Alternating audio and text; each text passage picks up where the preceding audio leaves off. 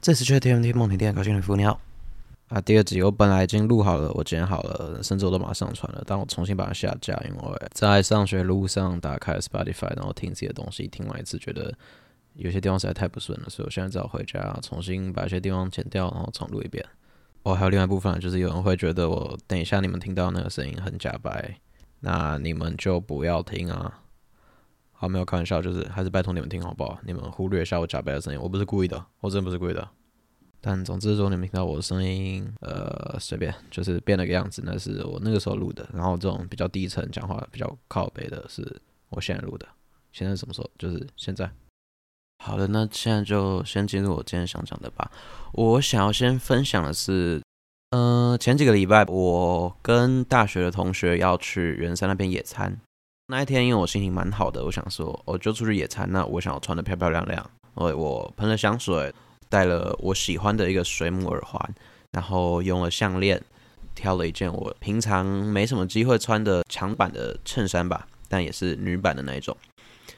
最后我挑了一件我觉得很搭配整体风格的裙子出门。然后出门之后，我就开始感觉到裙子戴的不方便了。我以前也有穿过裙子，但那个时候刚好在骑挡车。所以我也完全没有机会去知道穿裙子骑车是多不方便，因为穿裙子根本不能骑挡车。现在换回来苏格达之后，是我第一次穿裙子骑苏格达，因为我里面是有穿裤子的。至于为什么会穿裤子，我可能之后会讲。那一来是因为我的性别，二来是因为我里面有穿裤子，所以我没有担心我的裙子会因为高速的骑乘所以飞起来之类的。但抛开这一点，它还是很麻烦。像我一开始在上车的时候，你在跨坐，你就会觉得你的脚紧紧的啊，因为你的脚不能张太开。然后你跨上去的时候，你也会有点绑手绑脚，虽然只有绑脚。所以我就还是没有管太多，我就照我平常骑车的方式，然后让我的裙子就飞起来，可能都已经飞到我的胸口了，我不在乎。然后周围的人也是就看过去，但我没有在鸟他们。不过这个经验就让我在骑的时候开始想一些事情。好，没关系，就先讲第二个故事。跟头发有关，因为我之前就留长头发嘛，然后其实留长头发的时候倒是没有碰到太大的问题，顶多被问你为什么想留长头发，然后我其实懒得解释，很喜欢大家认为是女生会喜欢的东西，然后我也喜欢女生的衣着，甚至我喜欢装扮成女生的样子，喜欢到我觉得留长头发可以让我更接近我心目中想追求那个美，这些我都懒得解释，因为我觉得。不解释其实没关系，我没有觉得这件事情一定要被了解，所以我通常就是跟他们讲说，哦，没有啦，我就是想换个发型。可是，在上次我剪短之后呢，有一个我们就叫他 A 阿姨好了，有这个 A 阿姨跟 B 同学。那 B 同学呢，他本身也是一个长发男，他看到我的头发的时候，他就说，哇，你怎么？剪这种妹妹头啊，他说他自己的长发如果剪掉的时候是当兵那就算，可是他绝对不会剪我这一种。那这件事情让我有微微的不爽，就是关我屁事啊，又不是每个长发男都一样，我就是想要剪这种妹妹头啊，怎么了吗？你只能接受你自己在当兵的时候把长发剪掉这件事情，关我屁事，关我屁事。但随便，因为他要怎么处理他的头发跟我没有关系，本来就不是每个长发人都一样。那我把他解读成他只在跟我表达他自己对他头发的美感。所以这个 B 同学就算了，让我不爽的是那个 A 阿姨，她讲了一句：“哎，你剪头发的时候有跟理发师说你是男生吗？”这件事情当下让我觉得超级生气，越想越生气，就觉得干你讲话有够冒犯哎！我是男生又怎样？我觉得我自己剪这样很可爱啊！我原本超开心哦，当下真的是很想跟他说干靠背。我不只有让发型师知道我是男生，我在当下我还是直接拿那个照片跟他说，我想卷这种日系女生的短发哦。什么叫做你有跟他说你是男生吗？诶，他要表达的意思就是哦，男生怎么会剪这样？然后觉得虽然我不是跨性别，虽然我的性别认同跟我的生理性别一样，但如果我不是呢？那你这样的问题很失礼，而就算我是，你这样的问题也很失礼。就是我的性别，我的性别认同不关你的事。我的头发更不关你的事。你要把我的头发跟我的性别认同，或是性别，或其他任何的东西与我的头发进行连接，去认为我应该或不应该表现出怎样的样子，都很烦哦。然后是最后一个例子，有一次去我女朋友家里面，然后我跟她借她的凉鞋，是那种就是有那种有绑带的凉鞋，然后比较漂亮，是你会觉得穿这个东西出现在北美馆没有问题。但大部分男生的凉鞋你穿了就会，这好像不是一个正式场合可以穿的东西，或它不是那么的体面，然后或者它就是真的没那么设计感，它比较运动风。总之，我去了公馆的一家鞋店，然后我进去，我就蹲在前面那些女鞋区，然后老板就过来，一个阿姨，我就问。就说像这种款式的，我就指着那个绑带式的凉鞋，我说是不是都只有做女生款？然后他开头就问我说：“你是要做什么用？你是要表演用吗？还是你要……然后那个你要后面他也想不出第二个选项。我不太想回答这个问题，所以我又再重复问了一次。哎，所以就是没有，我只是想要问，像是这种希腊式的绑带凉鞋，是不是都比较做女版而已，没有做男生？然后还又再问了一次。”所以你是要做表演用吗？然后后面就说哦没有，我就是做日常生活我要穿。然后这件事情其实也是这样，我后面当然是没有在这家买，我就离开了。可是他当下也让我很不爽，怎样？老子要表演的时候才能穿这种女生的鞋子吗？我平常也不能穿吗？不过幸好是我后来在公馆的副插牌买到我有想买的凉鞋，然后那个店员姐姐她态度就很好，她完全没有表现出任何困惑或是不解，然后反过来她还称赞我穿后来我买的那一双很有气质。但他可能是为了卖鞋子这样做。Anyway，他给我的感觉就很好，而且要做到这样子根本不需要你真的好像还要了解什么性别的议题，你要特别了解性别平权观念没有？你就是做到一个最基本的尊重就好，他就只有尊重我，就这么简单。简单对大家来说好像做到一件很简单的事情很难，没有人想要尊重别人，没有人知道这样就尊重别人。好，来分享我的故事。但这样三个故事其实还蛮零散的，所以我接下来要抛出一个主题，然后顺着这个主题再继续讲下去。最常听到的男生很常会抱怨，为什么男装没有女装多？就你进到一间如果有三层楼的 H&M 好了，你永远就是知道那男生就会在第三层，而且还是第三层的二分之一，因为另外二分之一是童装，然后就会抱怨。男生的设计感，男生的衣服的设计感都不好，而这个抱怨会怎么出现呢？就是很多台湾的女生要指责台湾的男生邋遢，或是你们穿衣服怎么那么没品味的时候，他们就会跳出来说：“干，你们又不是没逛过男装，你们就知道男装就是那么无聊啊，他设计的东西就是这么没品味。”导致就算一个很有品味的男生去挑，他可能挑不到什么东西，可能就一件素体。然后你要真的非常会穿搭的话，你就可能花更多钱，或者去更多非主流的地方买到衣服。也就是对于男生来说，穿搭要能够嗯、有一定的水准，这件事情的门槛是比较高的，而不一定是花差不多的钱就可以在流行服饰店买到会被觉得是有品味的东西。然后相对的，女生在这方面门槛就真的稍微低一点，因为整个市场商店从设计的那一端到贩售那一端，为女生提供的就比较多嘛。然后这都还没有考虑到男生是不是没有受过那么多美感训练或是品味养成，就在整个成长的过程中，没有那么多人会去告诉男生，你好好打扮自己或者穿一些有品味的衣服是重要的。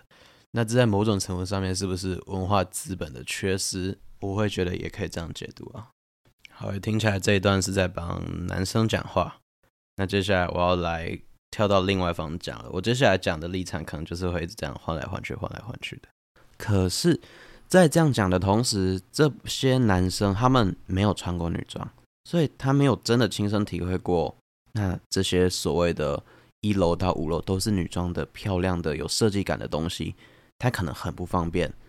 而大部分你挑到了男生的那些丑丑的、烂烂的裤子外套，他们都有很方便，他们一堆口袋、小口袋、小内袋，让你装各种东西。那这边刚好可以顺便讲我刚刚说的，为什么我要在裙子里面穿一件裤子？因为裙子没有口袋。不止这个，我之前跟我女朋友聊天才发现，哦，我们买差不多的皮衣，可是她的皮衣竟然没有左边胸口内部的那个内袋，可以放手机或钱包，但我的有，那、啊、这样就很麻烦啦。那这边我需也不能说需要，我先站在政治正确的那一个立场，我来检讨一下这些男生。一来，像我刚刚讲的，你在抱怨的同时，你有没有想过，那对方有这些好的东西，他付出的代价是什么？没有，你没有管到那些女生在穿这些漂亮东西的时候是多不方便的。第二，你有没有想过，这整个为什么衣服，为什么女生会有这么多好看的衣服可以买？这一方面不一定是因为女生想要，还有另外一个层面是因为男生希望女生穿漂亮的衣服啊。就是这整个社会对女生的期待就是要漂漂亮亮的嘛。所以为什么我们社会上像一堆大家会说，呃，你们就是个普信男，然后你还觉得我要交一个超正的女朋友？这蛮明显反映出了价值观。男生至少我们，嗯，可能就一个统计的客观数据上来说，会要求对象外貌的男性是占比较多的，女生相对还好。所以你们这些男生一直，我这边用你们这些男生，好像要我自己置身事外，抱歉，我没有那个意思，但我这样口语表达会比较方便。就是你们这些男生又要女生漂亮，然后你们又抱怨为什么市场上都是女生的漂亮衣服。这很矛盾啊，因为市场上有这些漂亮衣服，不就是男生一直以来期待女生只要漂亮就好，女生不需要那些有实用性的口袋，女生不需要那些可以装工具的东西，女生不需要从事那一些需要方便而不是美观的劳动，是你们自己不能说这就是你们的错，因为的确有些女生也是自己在这个框架里面，然后继续束缚自己啊。不过可能又要考虑这些人束缚自己是他自愿的吗？但没关系，先不管。这就是一个至少不是一个很简单的单一的问题。从这点上，我们就可以继续延伸啊，不是一堆人要靠背什么，而女生买一堆包包无法理解，买一堆长夹无法理解，那是因为他们不像男生，你可以把你的口袋里面就塞个手机、塞个钥匙、塞个皮夹，或者随便塞点零钱就出门。一来是因为像我刚刚讲的，他们可能根本没有那些口袋；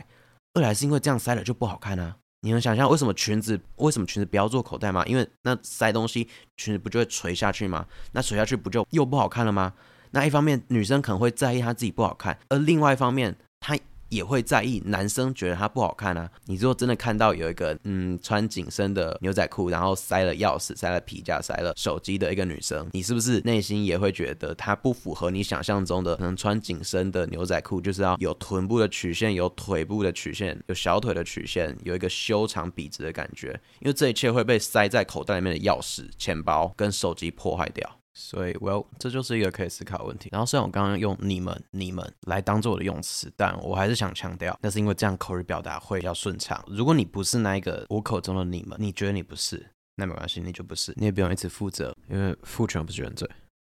当然啦，这边因为站在政治正确的角度上，我要攻击男生，我就算攻击的稍微用力一点，稍微过头一点，可能大家会原谅我。因为他们更，我觉得至少好，我们要面对这个现实，就是这个社会或者我们的同温层里面，大家更希望或者更期待听到一个去攻击男生的人，而不是要帮男生讲话。讲得更难听一点，某种程度上，大家希望看到男性作为加害者而非被害者，看到女性作为被害者而非加害者，因为这样可以更方便的去痛恨那个加害者，然后去同情那个被害者。但我这边也需要帮男生讲话一下，也就是我们回过头来讲，我们抱怨女生的东西不实用嘛？可是是不是可以想一下，那为什么这些女生会不需要有实用的东西？为什么会到二战之后？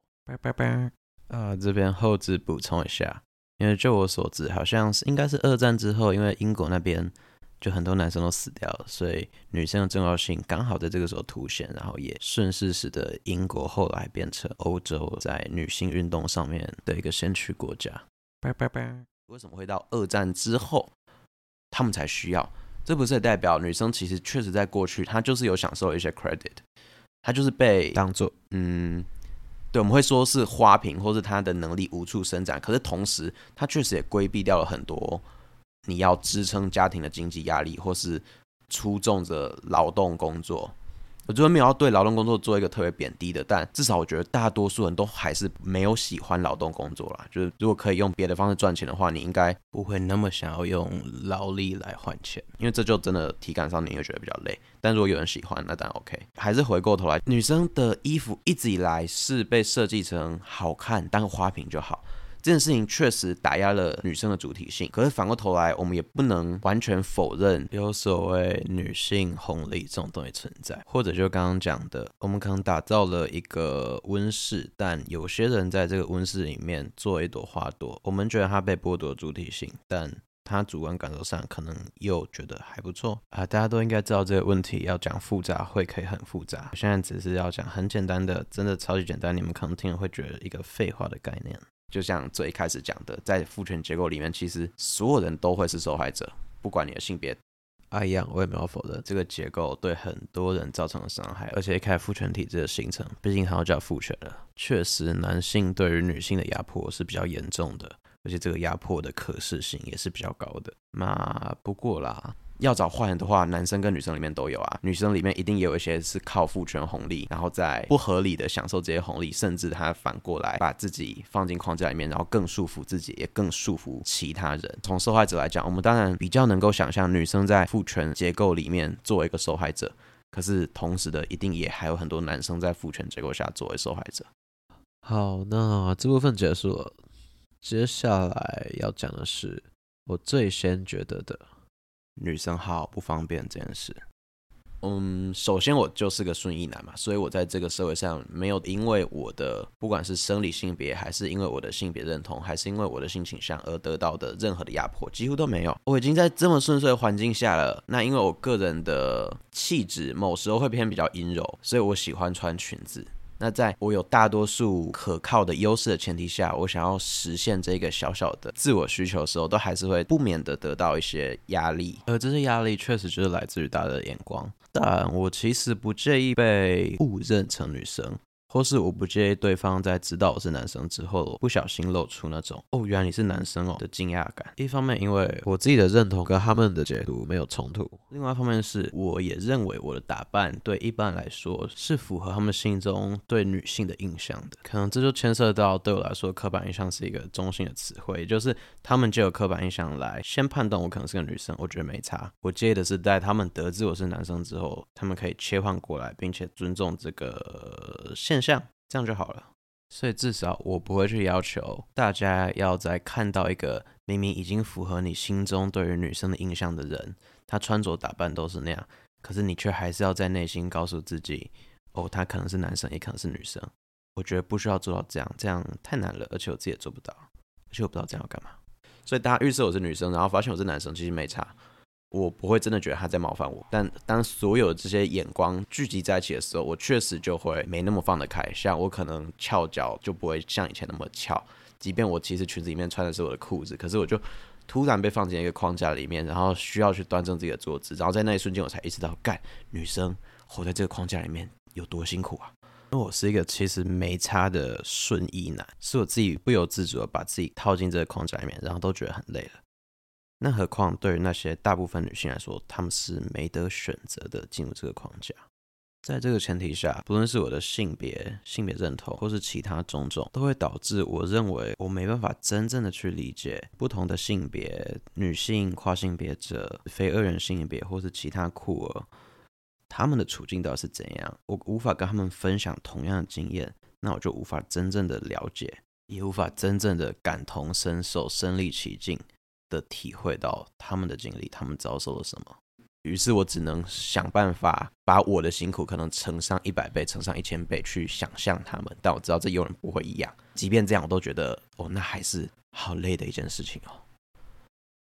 嗯，大家就讲到这边了。那我觉得这样后面听起来好像。会不会有人觉得我就是站在那边说一些轻松的话，就是我好像一边攻击一下男生，一边攻击一下女生，然后最后又把它收拢到一个大家都是受害者，然后我又去领了这个，好像我是站在一个高处，然后我关心所有人，然后我想要同理所有人的这种制高点上，我不知道现在怎么为自己辩驳，哎，或者我可能根本不需要这样假想一个敌人来攻击我吧。但如果有这样的人存在，我也只能说，好吧，我没办法。如果你这样觉得的话，我可能无话可说。但我不觉得我是错的，我只是因为我想不到什么话可以说而已，literally 的无话可说。就这样，好，这就到这边，拜拜。